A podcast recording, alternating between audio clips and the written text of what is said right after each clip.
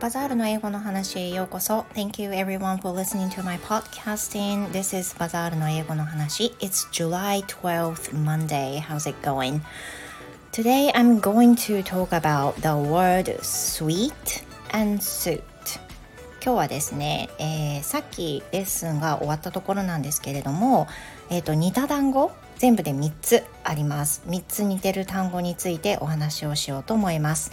Which makes you, you know,、um, difficult to understand what way to use.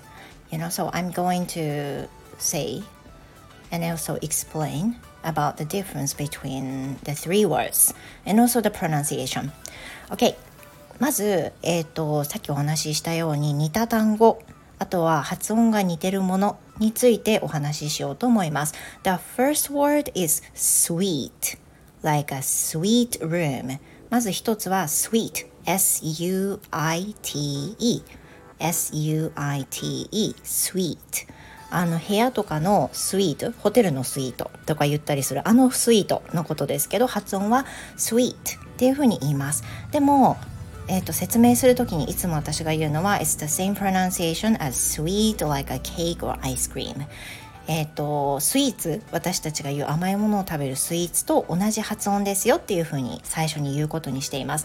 And additionally、um, I always explain about a similar word that's written suit, S-I, uh, S-U-I-T, suit、えー、と日本語で言うとスーツスーツスーツですよね。 But we don't say suits in English, as you know. Suit is like a set of upper clothes and lower clothes.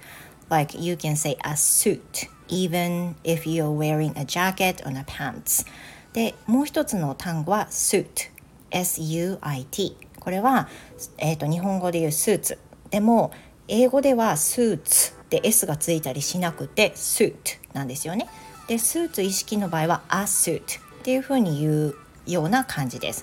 これ違和感があるかもしれないんですけど、上のジャケットとパンツで一つのペアになりますよね。 a pair of みたいなニュアンスで a suit, he's wearing a suit っていう風にね表現するといいです。